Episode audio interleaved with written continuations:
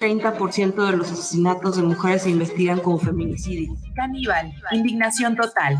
Inicia lunes 27 de junio a las 11.07 de la noche por Justicia TV. Para él las mujeres eran animales. guanatosfm.net guanatosfm.net Los comentarios vertidos en este medio de comunicación son de exclusiva responsabilidad de quienes las emiten y no representan necesariamente el pensamiento ni la línea de guanatosfm.net. Voces. Voces. Voces. Voces. Voces de mentes. Dementes. Voces Dementes. Un programa irreverente. Para esa mente elocuente. Voces. Voces.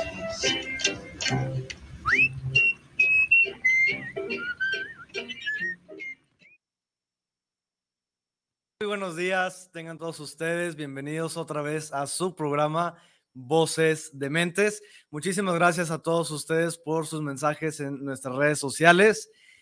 En el micrófono su amigo Carlos Machado. Y José Mendoza. Les deseamos un bonito inicio de día con su cafecito como todos los sábados. La verdad, como dice aquí Carlos, les agradecemos muchísimo que se hayan suscrito a nuestra página de Facebook de amigos y también a YouTube, Instagram.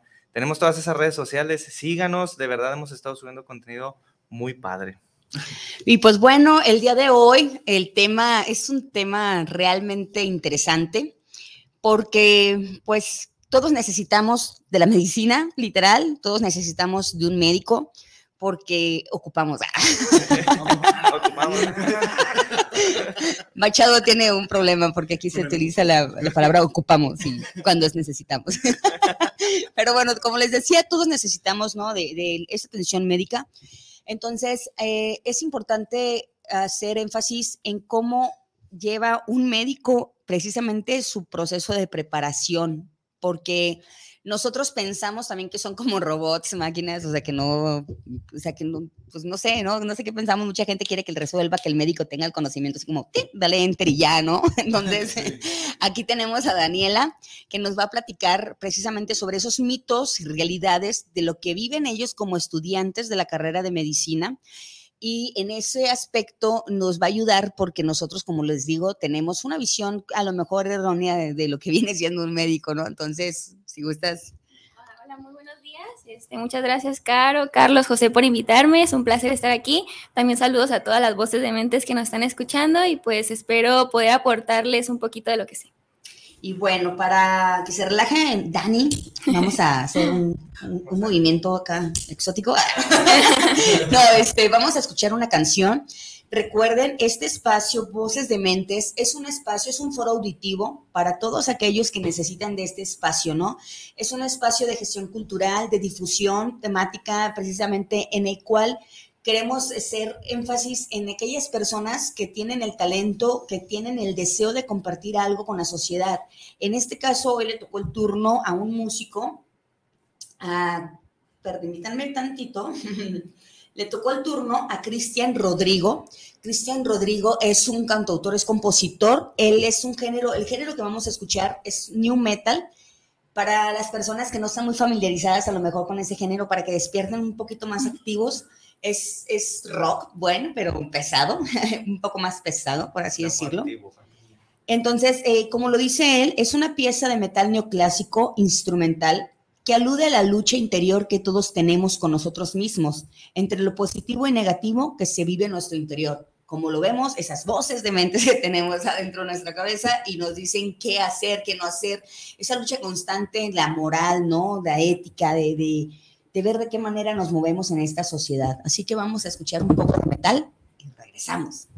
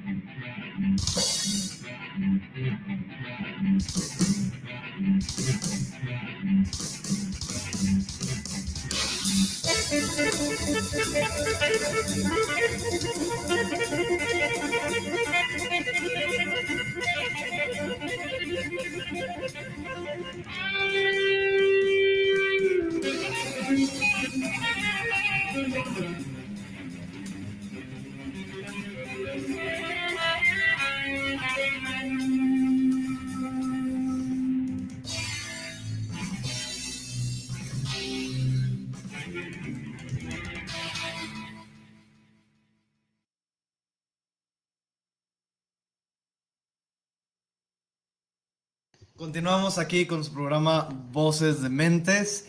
Les recordamos nuestras redes sociales, Voces de Mentes, con la pura D, Voces de Mentes, Radio Web, ese es el perfil de amigos, Voces de Mentes, el fanpage igual, con el mismo Voces de Mentes en Instagram, en YouTube.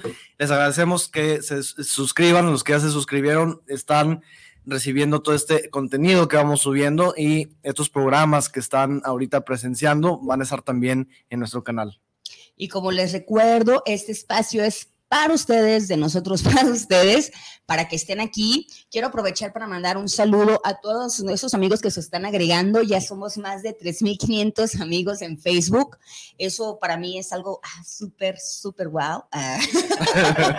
o sea, es algo que, me, ayuda a, a levantar esos ánimos, ¿no? De darnos cuenta que lo que estamos haciendo eh, está rendiendo frutos, ¿no? Y literalmente también quiero aprovechar para mandar un saludo a una escritora que ayer se puso en contacto con nosotros.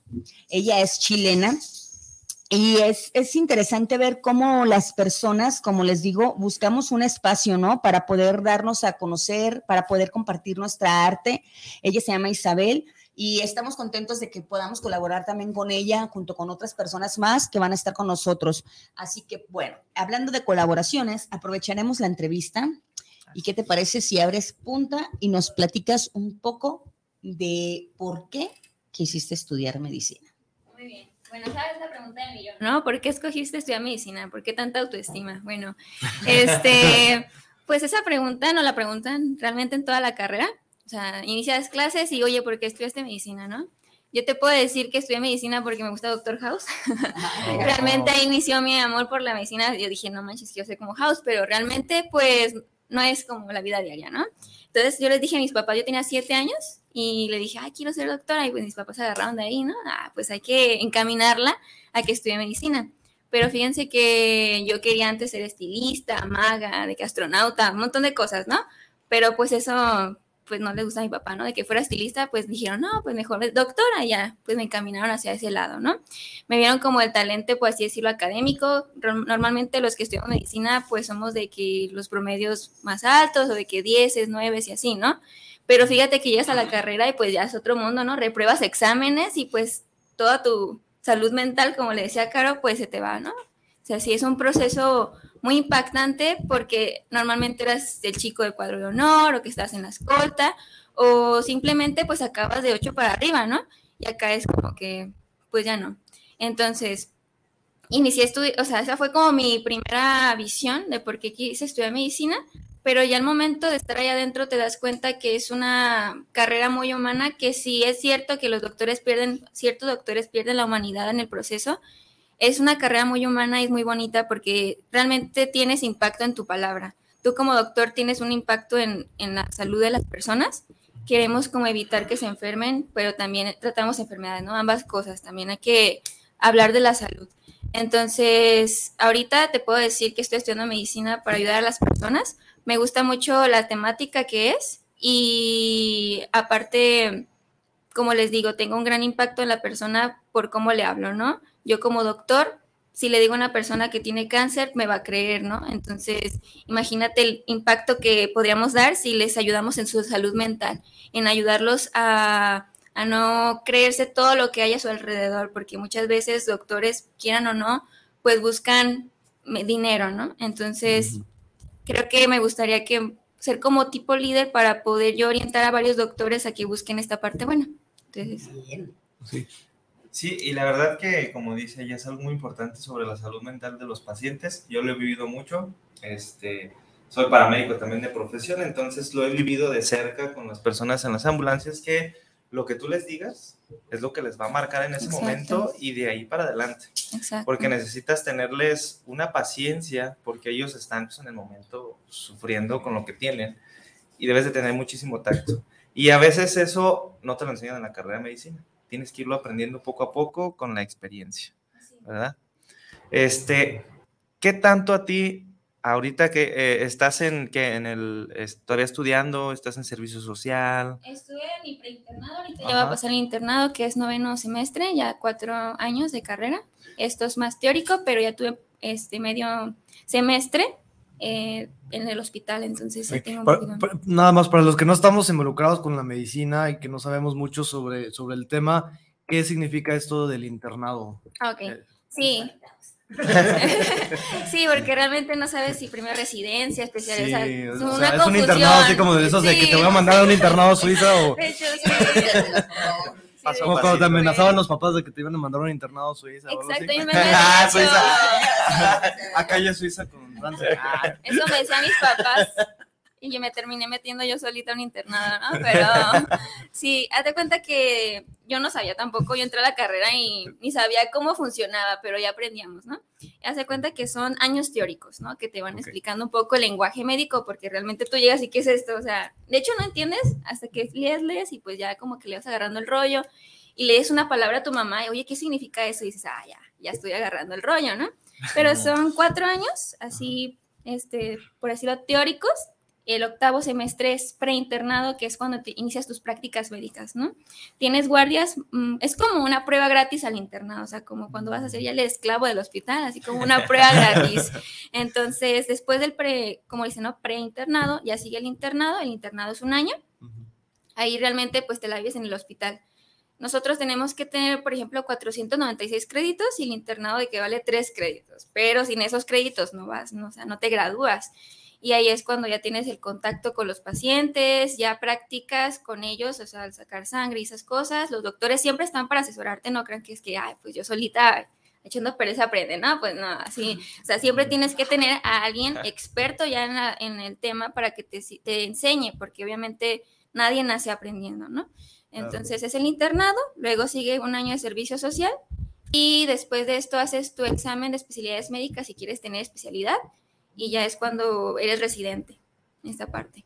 Ya. Nos, nos comentabas que hay un acompañamiento, obviamente, de, de algún profesional con experiencia y todo esto.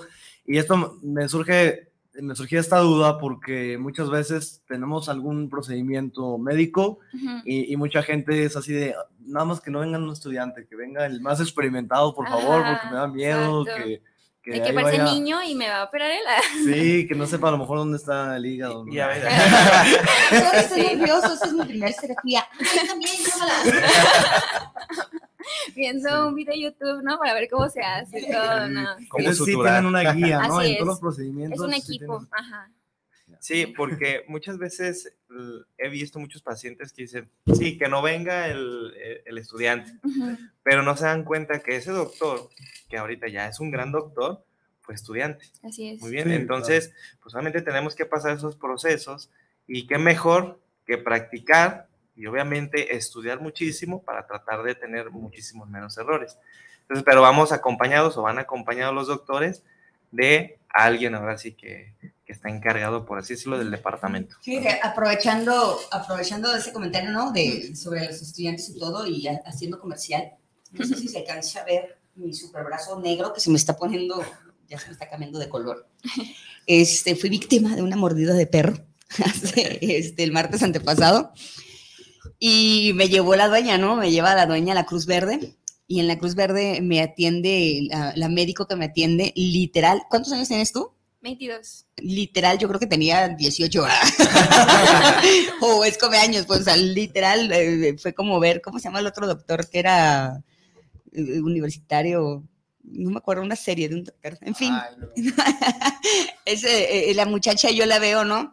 Entonces me va a curar ella y ya cuando la estoy viendo que está como queriendo poner la cinta o no me acuerdo que estaba queriendo agarrar y yo así como que le digo a la enfermera, ¿no me puedes curar tú?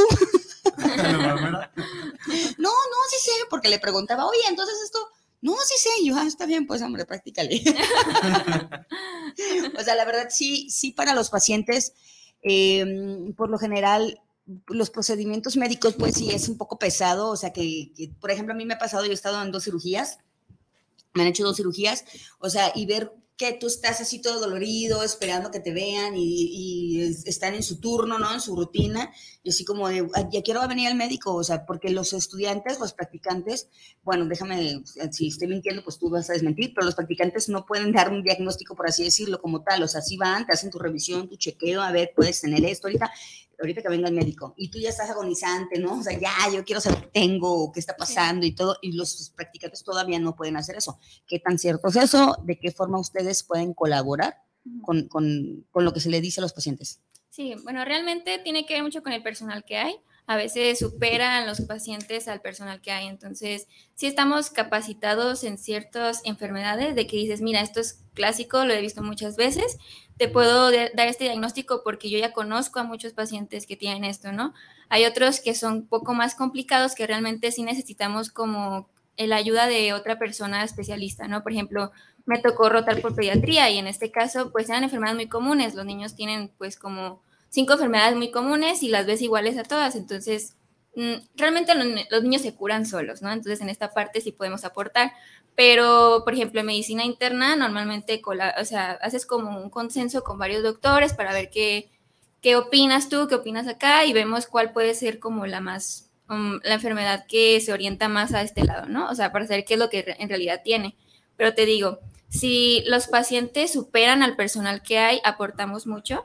Y no creas que es que, ah, déjame lo saco de la manga, sino que investigamos, le sacamos libros, sacamos artículos y hacemos como un mapa para ver, tal vez mental o tal vez escribas un poco, pero para sacar el diagnóstico. O sea, sí aportamos, pero no creas que es como, ah, ya, lo saqué de aquí, sino que si tengo mis dudas, investigo o incluso pregunto, no te lo voy a decir por decir. Entonces, eh, cuando tú estás en el hospital, eh, o sea, es- eh, tienen que hacer precisamente una reunión de doctores para poder hacer un diagnóstico previo. O sea, no es de cuestión, por ejemplo, como cuando vas al consultorio con el médico internista, ¿no? Y, ah, pues usted tiene esto. O sea, ya cuando se hacen internado, entonces, entre varios doctores es que dicen, este es el diagnóstico. Así es, o sea, te digo, si la enfermedad la conozco, pues realmente yo sí te puedo dar el diagnóstico, pero quien te lo da con certeza sí es la persona de base, no el residente, es el que tiene como este poder.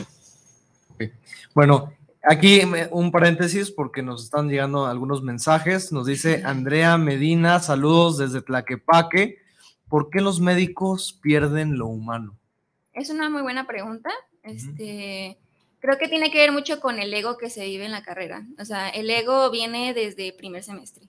Porque a ver quién sabe más, ¿no? Porque siempre te están preguntando, o sea, realmente medicina es leer, leer, leer, leer. O sea, no superan las horas de estudio y de sueño. O sea, es un mundo, el primer semestre es muy, muy difícil. De hecho, hay gente que se sale, no quiero vivir así. Que si bien al principio puede ser, ¿no? Pero tú te peleas así como con ego de tus compañeros, de que "Ah, él respondió bien y yo no, entonces como que quiero ser mejor que él, ¿no? Y empiezas a enfocarte ya en ser el mejor, por así decirlo, en lo teórico, en saber más, en tener más reconocimientos y te pierdes de esta parte humana que es lo que yo siempre les digo, la gente no es cuadrada, o sea, no es un manual, no todos somos iguales, todos tenemos nuestro mundo, ¿no? Y muchas veces pierdes eso, entonces tú piensas que tu paciente es el manual, ¿no? y no lo estás viendo como persona, es el padre de alguien, es la mamá de alguien, es el hermano de alguien, es el amor de la vida de alguien, entonces tienes que verlo como persona.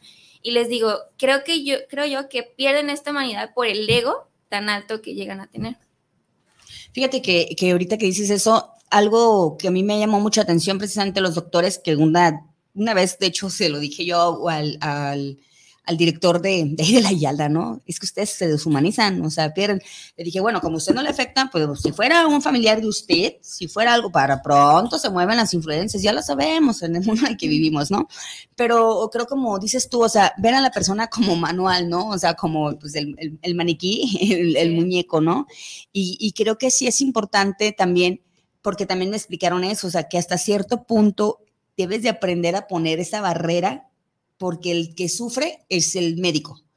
O sea, porque, por ejemplo, es un suponer, es como los maestros, eh, como mi mamá que es maestra, ¿no? Se involucra con los niños, con los estudiantes, con los alumnos. Entonces, que ya, pues, hijo de una mamá de violación, hijo de una familia disfuncional que golpea, bla, bla, bla, ¿no? Entonces, mi mamá, yo empecé a ver cómo ella se preocupa y, sufre con los problemas, ¿no? Entonces, me atrevo a decir que también es algo similar que pasa con ustedes, los médicos, eh, que deben de, de, de saber también discernir en esa situación, porque, o sea, si no, van a tener un desprendimiento de ustedes y también es algo emocionalmente muy pesado. Sí. No, y yo tengo también como otro comentario ahorita que estamos hablando de eso, ¿por qué se deshumanizan? Siento que a lo mejor el doctor cuando está dando todo de sí, el médico está dando todo de sí, los trata, vamos a decirlo así, entre comillas, con cariño, con amor, con respeto. Los pacientes se les suben a los doctores y sí. se aprovechan muchísimo de ellos. Entonces ya los doctores cuando van pasando estas situaciones seguido y seguido y seguido y permiten que les griten, y permiten que los hagan como quieran, creo que ellos empiezan a poner también su barrera y se ponen un poquito más fríos de lo que eran anteriormente o se comportan de manera distinta. Y es ahí cuando llegan ahora sí y dicen, es que los doctores son unos este, fríos, malditos, ¿por qué no nos atienden? Creo que es por esa situación también que ponen esa barrera, ponen esos límites cuando dicen, ¿sabes qué?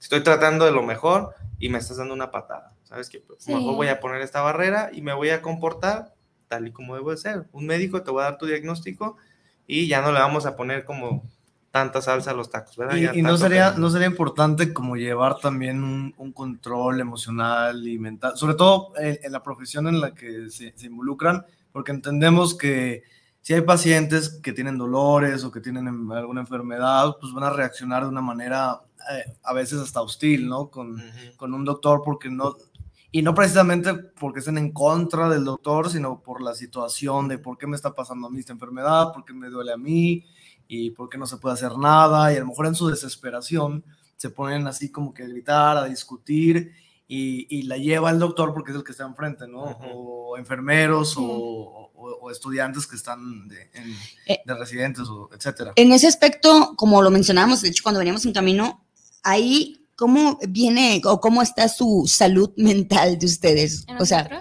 precisamente cómo trabajan ustedes, porque para empezar, yo lo veo de esa forma, ¿no? O sea, si yo, yo estoy estudiando sociología, o sea, y de hecho tengo que leer, y estoy leyendo, y es así como de, ay.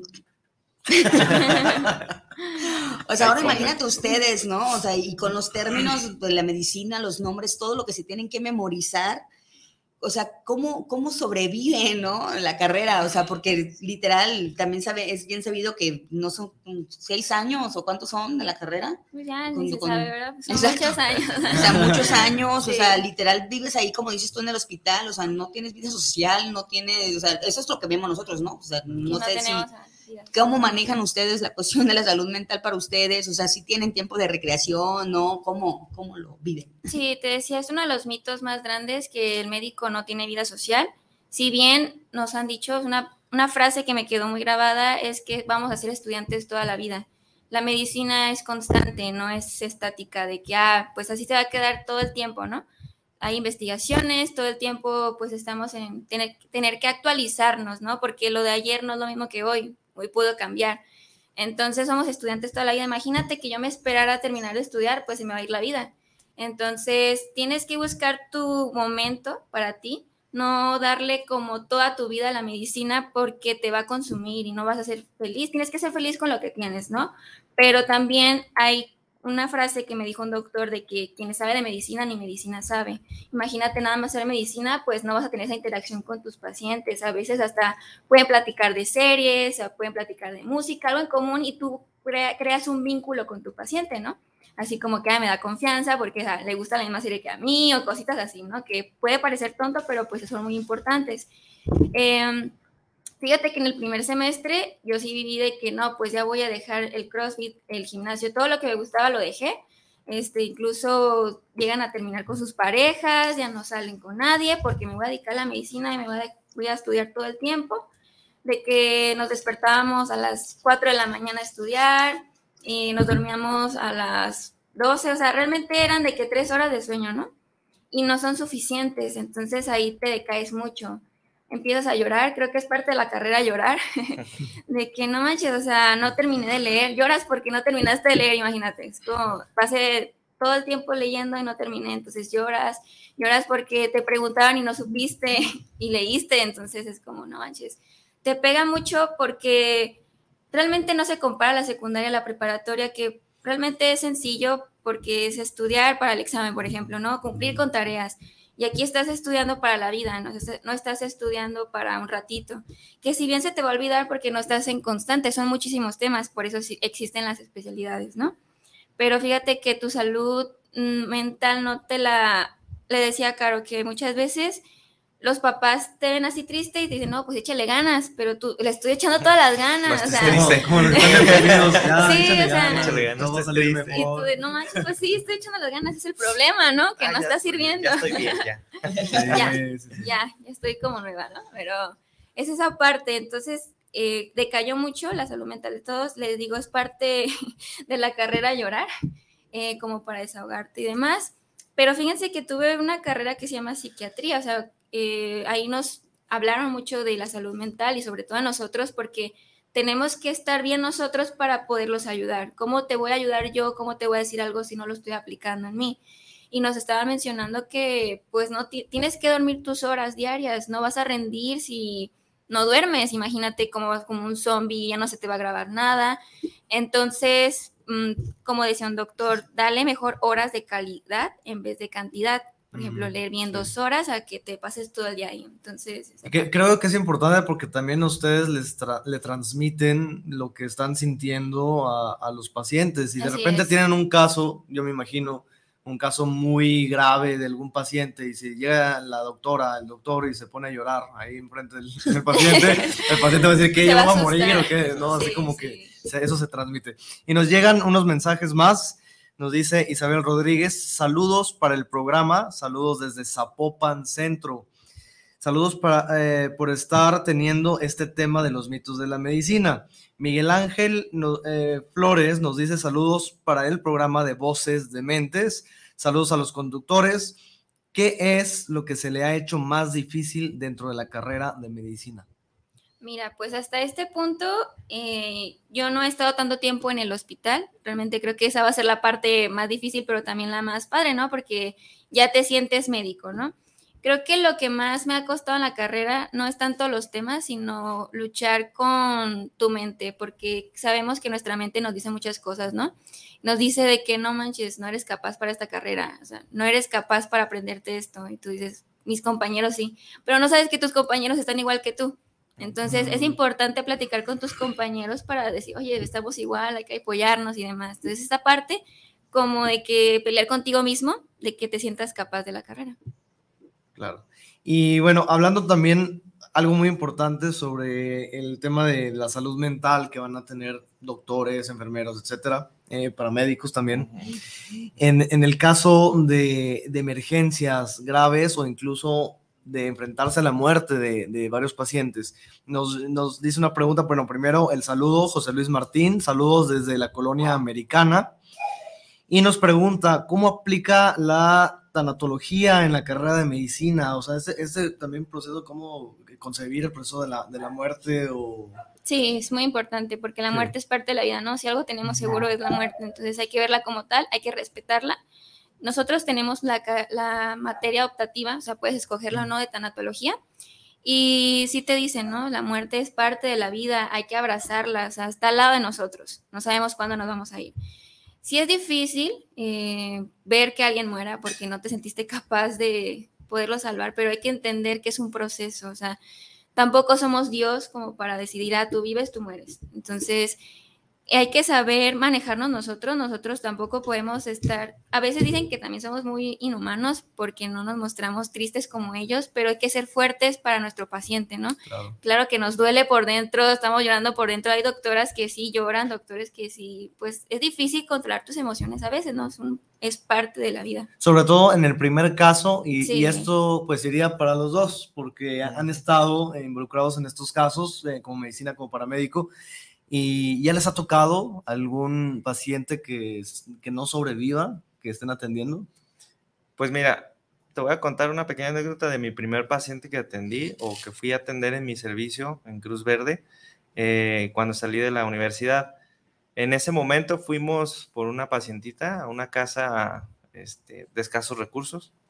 Llegamos y ellos apenas pues tenían para tener su tanquecito de oxígeno para su pacientito. Y me dicen los paramédicos a cargo, me dicen, oye, pues para que vayas practicando, este, ve a tomar los signos vitales. Muy bien, me bajo, agarro mis cosas, checo todo, todo bien. Cuando me acerco a la paciente, pues noto que no está respirando, que solamente tenía este, las puntillas nasales. Los familiares sin saber comentan, es que le tocaba comer hace dos horas, pero no quiere despertar. Ellos sin saberlo, ¿verdad? Entonces yo cuando veo que no está respirando y checo signos vitales, fue como que un balde de agua fría en la espalda, así de como que, madres, ¿qué hago ahora? Se acerca el paramédico y me dice, ¿qué onda? ¿Qué pasó? Y yo solamente con la cabeza le dije, no. O sea que ya no estaba con nosotros. me dice, bueno, en esta ocasión, todo me lo está diciendo al oído. Me dijo, en esta ocasión yo voy a dar la noticia, el paramédico acá. Pero la siguiente te toca a ti. Porque es parte del proceso de la enseñanza. El día de mañana yo no voy a estar contigo y tú vas a tener que dar esa noticia. Entonces, cuando realmente no se me murió a mí el paciente, pero cuando se da la noticia, yo quedé impactado, como todos los familiares empezaron a gritar, uno golpeó la pared, se quebró los, los dedos de la mano y me quedé pensando, es que si hubiéramos llegado dos horas antes, si hubiera hecho esto, si hubiera hecho esto otro, te quedas pensando qué es lo que puedes hacer, cuáles son las alternativas, pero te das cuenta que realmente pues no había nada que hacer. Entonces nos subimos a la ambulancia y como dice este Daniela, nos dice, es que a veces piensan que somos bien fríos. Yo lo vi con mis, con mis en aquellos entonces eh, maestros paramédicos y me, nos subimos a la ambulancia, respetamos obviamente a toda la familia y todo. No, pues ¿sabe qué? Les dijimos todo el protocolo para que llegaran por su familia. Nos subimos a la ambulancia y me quedé pensando, me quedé sentado, me quedé pensando muchísimo de qué es lo que podía hacer. Cuando volteé a un paramédico y me dice, ¿qué onda? ¿Nos vamos a cenar o qué? Como si nada. Entonces yo me, yo me sentí así como que, güey, ¿no sentiste nada o qué? Pero obviamente por la experiencia, los años, de que no, no nos debe de afectar, yo empecé a, a, ver eso, que no nos debe de afectar. Porque el siguiente paciente que vas a atender, debes de atenderlo con todo, al 100. Y no debes de estar pensando en qué pude haber hecho con el paciente atrás. Ya la, pasó. La fuerza emocional que deben de tener, yo creo que yo no hubiera cenado en un mes después de eso. ¿Y en tu caso te ha tocado alguna vez alguna experiencia? Me ha tocado ver, le decía, estaba en, en mi preinternado, me tocó verlo, no me tocó dar noticia. Realmente no era mi paciente ni nada, pero me tocó verlo desde lejos, ¿no? Realmente cayó un paro cardiorrespiratorio, entonces sí fue un, un escenario impactante, el trabajo en equipo que hacían todos, ¿no? Anestesios, cirujanos, o sea, todo, pues tratan de, de salvar la vida, ¿no? De esta paciente, pero hay veces que haces todo y pues no se puede, ¿no? le decía a Caro que cuando yo termine mi internado, pues si me gustan invitar otra vez, ahora sí les platico claro, ya este, claro. este del otro lado, ¿no? En el hospital, pero realmente no me ha tocado así. Llegó, llegaron otros dos saludos, eh, uno es de Mamá Payán, saludos a Mamá Payán, este, ella me dice, pregúntale, claro, pregúntale por qué les obligan a hacer guardias tan pesadas con muchas horas sin dormir, así no rinden, precisamente eso veníamos hablando en el camino, ¿por qué? O sea, en, en que yo lo que yo, como te lo mencionaba anteriormente, ¿no? O sea, ¿cómo puede ser posible que si son médicos y que si saben que o sea, el cuerpo se desgasta, ¿por qué los obligan? O sea, no hay un sindicato que los defienda o algo así, sí, o sea, ¿por sí, qué? Yo tampoco sé por qué, claro, la verdad es que como que se ha hecho costumbre, ¿no? De que ya generaciones lo han hecho, pues ya todos tienen que pasar por lo mismo. Eh, yo realmente no sé si exista, sí soy ignorante en ese tema de que alguien que nos defienda de esto, pero sí se han hecho como huelgas por esto, porque nos hacen pasar 36 horas en el hospital porque no es humano, ¿no? De que duermes dos horas, pero dos horas para las 36 horas no es, no es nada realmente. Y tenemos que estar capacitados para...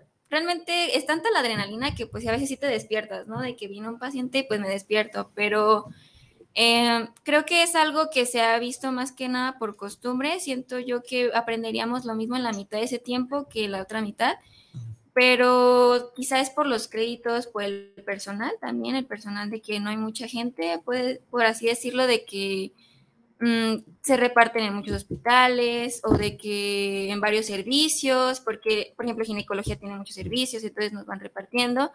Em, realmente no te tengo una respuesta de por qué, pero sí siento, sí concuerdo contigo de que no es humano 36 horas. No sería como contraproducente. Digo, yo a veces cuando me desvelo mucho y duermo poco, al otro día estoy así como como zombie y, que, y no rindo, ya sea en el trabajo, en el estudio, lo que sea.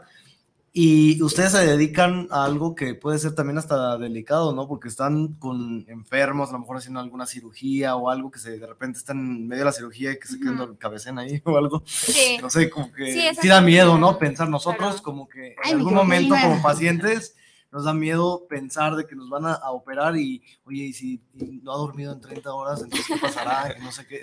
Entonces, sí, esa parte, es, que es lo mismo, como por ejemplo cuando vas con tu amigo que te haga unos tatuajes y ves que le está temblando la mano porque pues lleva dos días de fiesta, ¿no? Y, y, de todos modos te aventuras y, dices, va, pónganmelo, ¿no? es algo similar, ¿verdad? Llegaron otros dos saludos de Ana María Ramos, saludos para el programa Voces de Mentes, saludos por llevar este gran espacio informativo y sobre todo el tema de hoy. Yo tuve una mala experiencia con un paramédico, ya que les ganó, le ganó los nervios y no pudo actuar con mi tío. Eso también es algo, pues, pues que en cierto aspecto, o sea, nosotros también no comprendemos, ¿no? Como, como pacientes, ¿no? Como familiares de pacientes, que es donde nos gana la impotencia, desesperación de que decimos, ¿eso qué? O sea, como en este caso dice, no, le ganaron los nervios, o sea, pues en cierto aspecto, cuando ya lo tienes, ya lo tienes, o sea, cuando, te, cuando te toca, aunque ni que te quites, ¿no? Puede ser mucho también la falta de experiencia, ¿no? No sé, en tu caso como paramédico, o que también el caso de que no alcanzan a llegar a tiempo y eso quiero hacer un paréntesis aquí porque mucho, mucha de la culpa de, que no lleguen a tiempo es también por la, eh, esto del tráfico, ¿no? Van ambulancias, yo lo veo como, eh, como conductor todos los días, pasan ambulancias y los automóviles se quedan ahí eh, y no, no, se mueven. No pasa como en otras, en otras ciudades, en otros países, que tú escuchas una, una sirena y automáticamente todos a la orilla. Entonces aquí también esta responsabilidad ciudadana que tenemos todos de escuchar alguna sirena que quiere decir que hay alguna emergencia, pues movernos para que se agilice todo esto. Entonces en el tema, tú como paramédico, por ejemplo, estos casos de primero falta de experiencia para que les den nervios o que no lleguen a tiempo. Va, si fue el paramédico a cargo, ahí sí diríamos que a lo mejor fue falta de experiencia, porque nervios realmente si ya vas solo en una ambulancia con tu operador, es porque ya estás preparado y no puedes tener muchos errores ahí. Otra, no lo justifico, pero día a día no sabemos con qué nos vamos a enfrentar. Nosotros nos dicen, ¿sabes qué? Con un choque y no te dan más detalles, pero llegas y es una escena donde no tiene una pierna, donde ya está decapitado, donde ya no tiene un brazo. Y eso es lo que nosotros llamamos como el vamos a ciegas no sabemos qué es lo que vamos a llevar, porque no te dan muchos detalles. ¿Qué pasa cuando un familiar te dice, oye, ¿sabes qué? Pues solamente tenía mareos y no se le han quitado los mareos y le empezó el dolor de cabeza. ¿Hace cuánto? No, pues ya tiene como un mes. Lo revisas, hipertensión y diabetes y tiene un buen de cosas y... No, no, no, es que me lo trataron muy mal en el hospital y le echan la culpa ahora sí al médico, ¿verdad? Pero respondiendo a la pregunta anterior, nosotros no sabemos a qué nos vamos a, a enfrentar con la ambulancia. Entonces, falta de experiencia, yo pudiera decir que puede ser de un alumno, pero el que va a cargo de la ambulancia es el que sí debe tener esa experiencia. Entonces, ahí sería revisar si de verdad el paramédico estaba preparado o no, si tenía los estudios necesarios o no, y si se sentía preparado para la emergencia o no, porque realmente nosotros vemos también igual que medicina muchísimas cosas, pero un poquito menos para poder actuar de forma rápida. ¿Ok? Entonces tenemos también vastos conocimientos en la medicina prehospitalaria, que es para poder llevárselos a los médicos, que también ellos no saben qué les va a llegar en el momento, que nosotros podemos llegar les podemos decir una cosa y en el momento ya cambió hacia otra, hacia otra cosa, otra situación. Algo curioso que, que, que, me parece es que cuando pasa algo malo siempre es culpa de los doctores o de los paramédicos y cuando pasa algo bueno ni las gracias dan muchas veces, ¿no? Gracias a Dios. gracias a Dios. Domingo Rivas, saludos desde la Ciudad de México por este programa que están teniendo. Está súper bueno el programa. Saludos y felicitaciones para todos los dementes.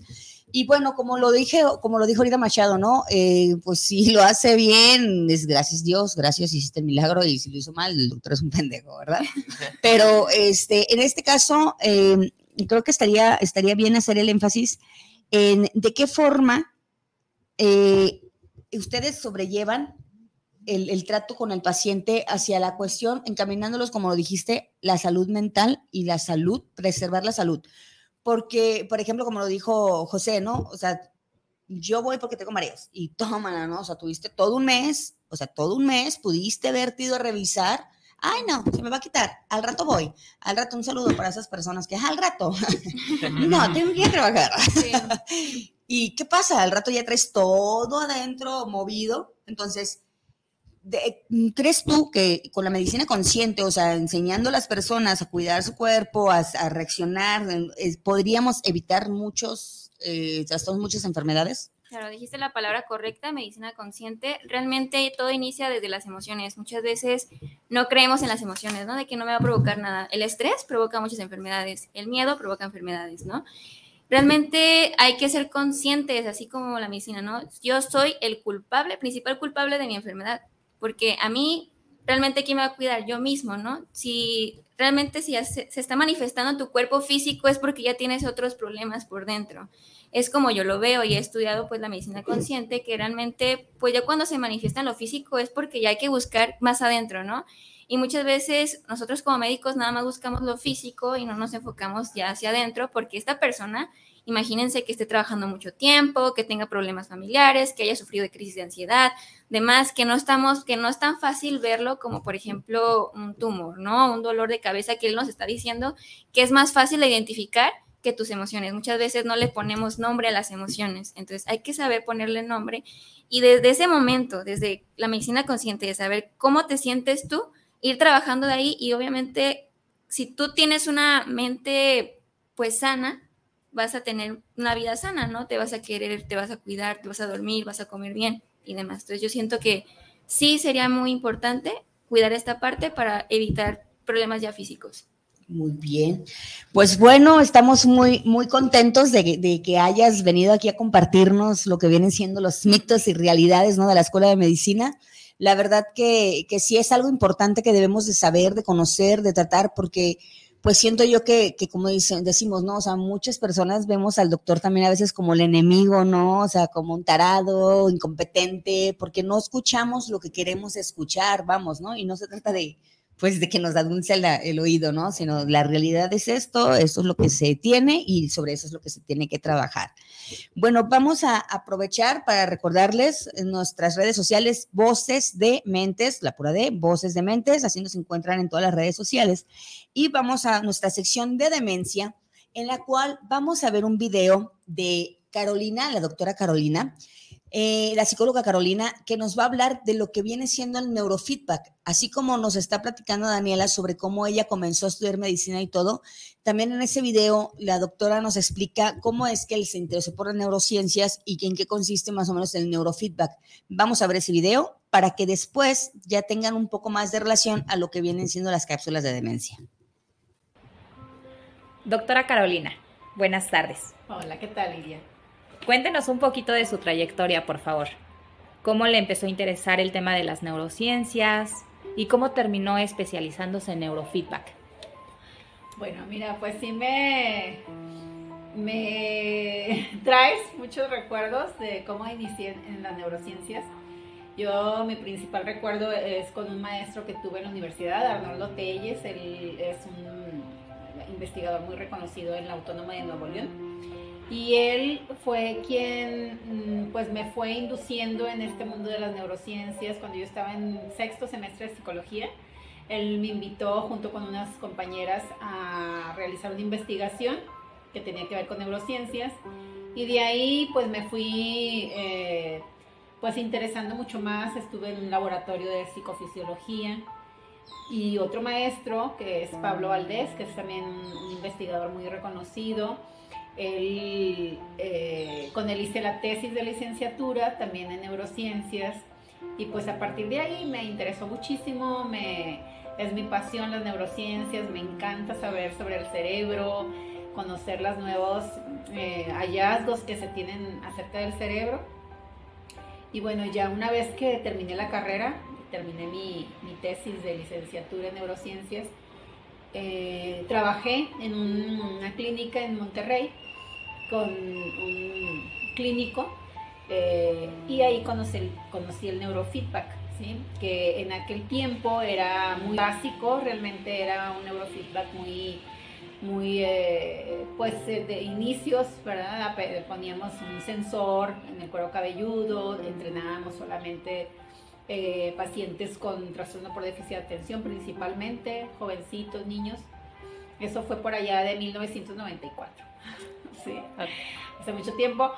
Y bueno, de ahí yo quise estudiar la maestría en neurociencias, del 94 me tardé porque era complicado, yo quería estudiar en el extranjero, me fui a vivir a Estados Unidos para estudiarla, pero bueno, al final no pude estudiarla ya. Y me vine a Guadalajara, aquí al Instituto de Neurociencias, a estudiar la maestría en neurociencias.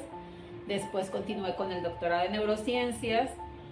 Mi doctorado eh, lo hice en una investigación ya aplicando neurofeedback, evaluando aspectos cognitivos, el antes y el después de, de aplicar neurofeedback, cómo cambiaban esos aspectos cognitivos.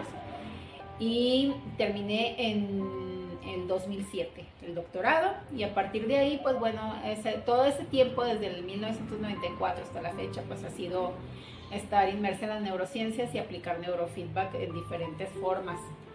Y en el 2000 19 obtuve la certificación en neurofeedback de cerebro completo, que es el que aplicamos actualmente. Y con este neurofeedback pues hemos visto resultados muy, muy alentadores. Es un salto muy grande entre otros sistemas de neurofeedback que yo había aplicado a este. Vemos resultados muy rápidos, resultados permanentes, resultados muy significativos. A todo esto, ¿usted ha entrenado con neurofeedback? Ah, me voy a preguntar a Lidia.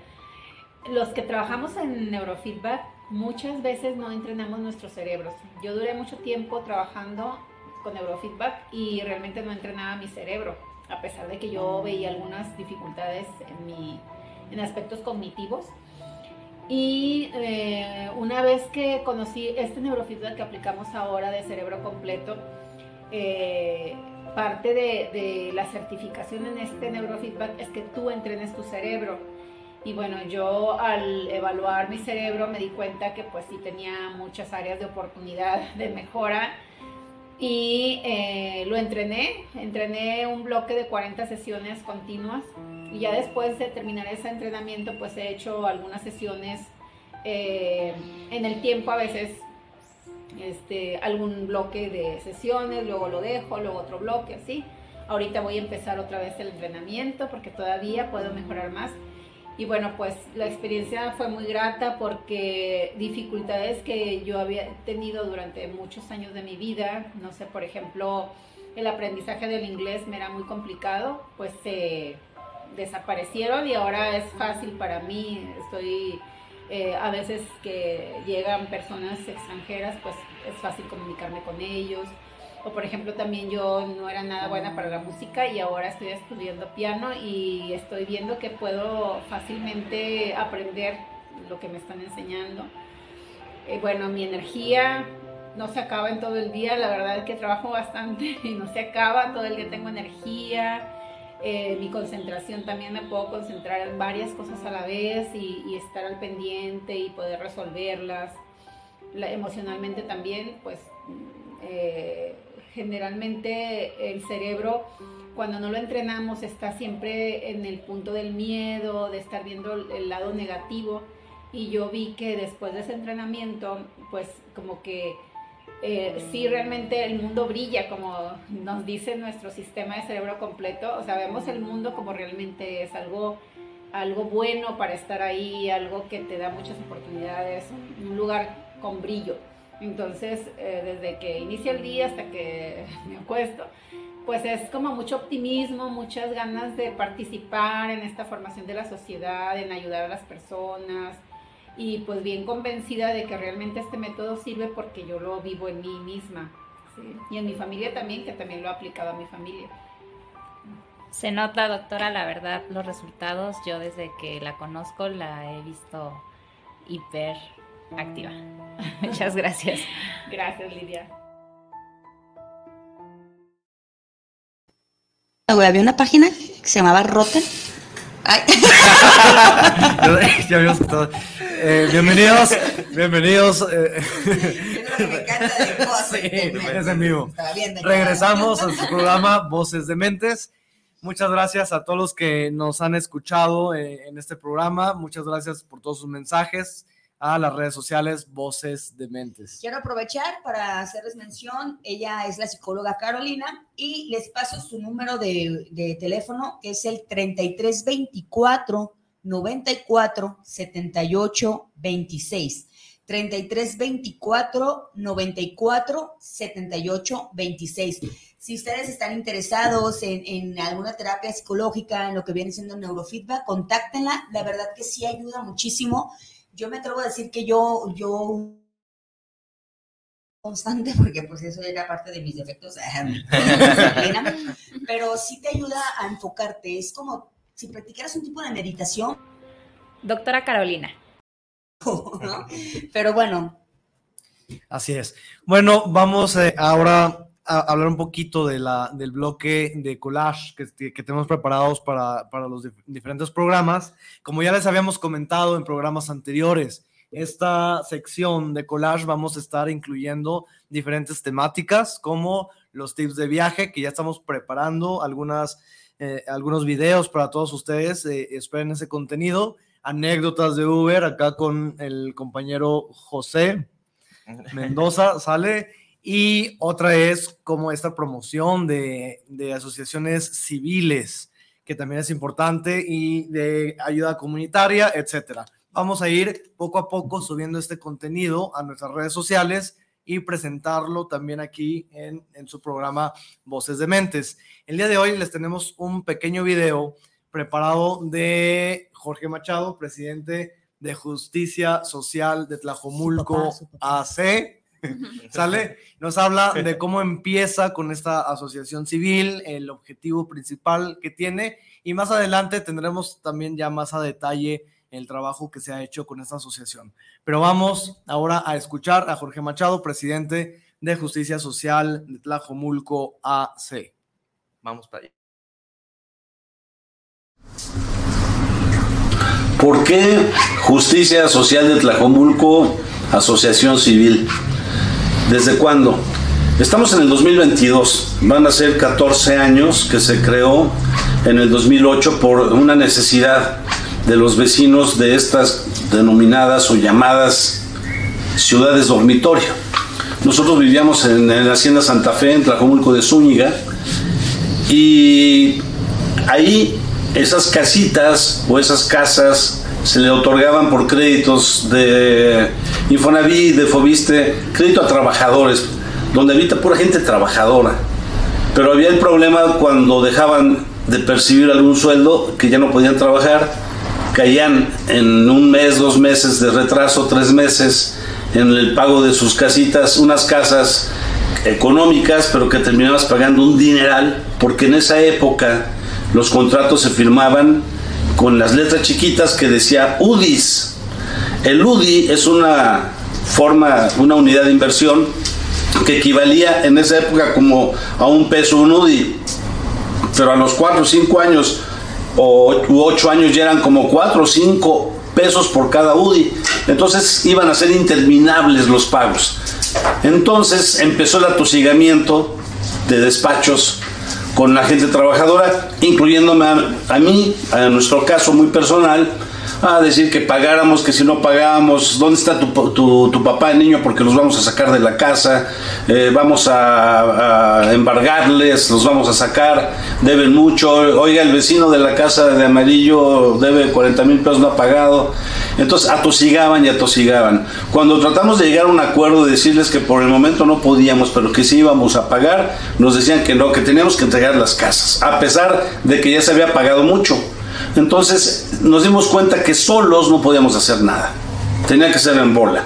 Y como esto le estaba sucediendo a muchísima gente de esa zona, se creó, decidimos crear justicia social de Tlajomulco, justicia social, que hubiera justicia, no solo en esta colonia, se agregaron líderes o gente que tenía el mismo problema de colonias tan apartadas como Santanita, como Camposur, en, en, cerca de la cabecera municipal, pero Villas de la Hacienda, Lomas del Mirador, Valle Dorado, Los Fresnos, de muchas colonias se, nos agrupamos y creamos Justicia Social de Tlajomulco. Ya creado, empezamos a llevar a los medios de comunicación para que vieran las condiciones en las que estaban tratando estos despachos abusivos a la gente para cobrarles lo que en ese momento no podían pagar. Nadie se negaba a pagar. Pues era su casa, era su sueño, tener su techo, su casita. Pero bueno, eh, empezamos a hacer presión a través de los medios de comunicación. Llegó a ir Canal 6, El Informador, Mural. Y después me buscan, fíjense, me buscan los, eh, los de estas casas, eh, Omex, que pues ahora ya están fugados y los están ya, ya tienen hasta órdenes de aprehensión, para decirme que nos calmáramos, que ya no, me, ya no hiciéramos nada y que ya no debíamos la casa. Imagínense nada más. Entonces dijimos, claro que no. Con eso siguió caminando y siguió caminando eh, los reclamos en contacto con diputados federales, en contacto con Laura Itzel Castillo, que era una de las luchadoras más fuertes, con Gerardo Fernández Noroña. Hubo mucha gente que empezó a apoyar. Eh, ¿De qué se trataba? No, es, no era el no pago, era cambiar las condiciones. De, de, unas personas que sacaban una casa que costaba, en un momento llegaba a costar 250 mil pesos y terminabas pagando más de un millón de pesos. Así no se podía. Entonces, eh, hubo visitas a senadores, a diputados, todo con nuestros propios recursos y se logró, no por nosotros, sino porque esto ya fue un reclamo nacional, se logró que fueran cambiando las condiciones. Pasa el tiempo, se logra eso que tanto se, se estaba eh, persiguiendo, tratando de conseguir, y la asociación civil siguió manejando otro tipo de actividades porque nuestro objeto social era también promover la educación, la cultura y la ecología.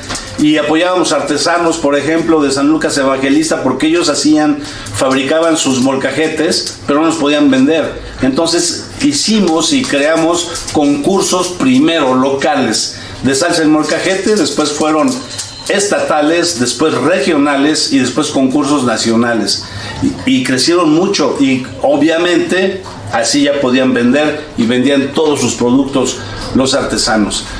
Plantaciones de árboles y se hizo mucho una asociación civil sin fines de lucro que afortunadamente sigue viva y ya vamos por los 14 años. Por eso fue la creación de este tipo de asociación civil por defender, en este caso, a las, a las personas con cartera vencida en créditos hipotecarios y cambió para después manejar todo lo que es apoyos ya cuestión cultural, ecológica y deportiva.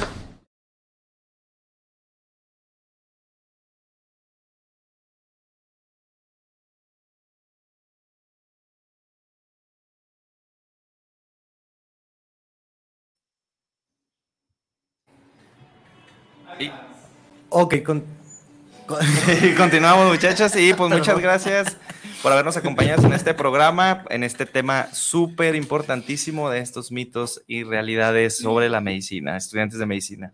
Así es, tendremos más información de esta asociación civil en nuestras redes sociales y más adelante, espérenlo. Y muchas gracias por estar aquí el día de hoy. Ustedes, aquí tienes tu programa cuando quieras seguir contándonos de estos mitos. Claro que sí. Yo soy Carolina Payán. Carlos Machado. José Mendoza. Y Daniela. Esto fue Voces de Mente. Nos vemos el siguiente sábado a las 9. ¡Uh!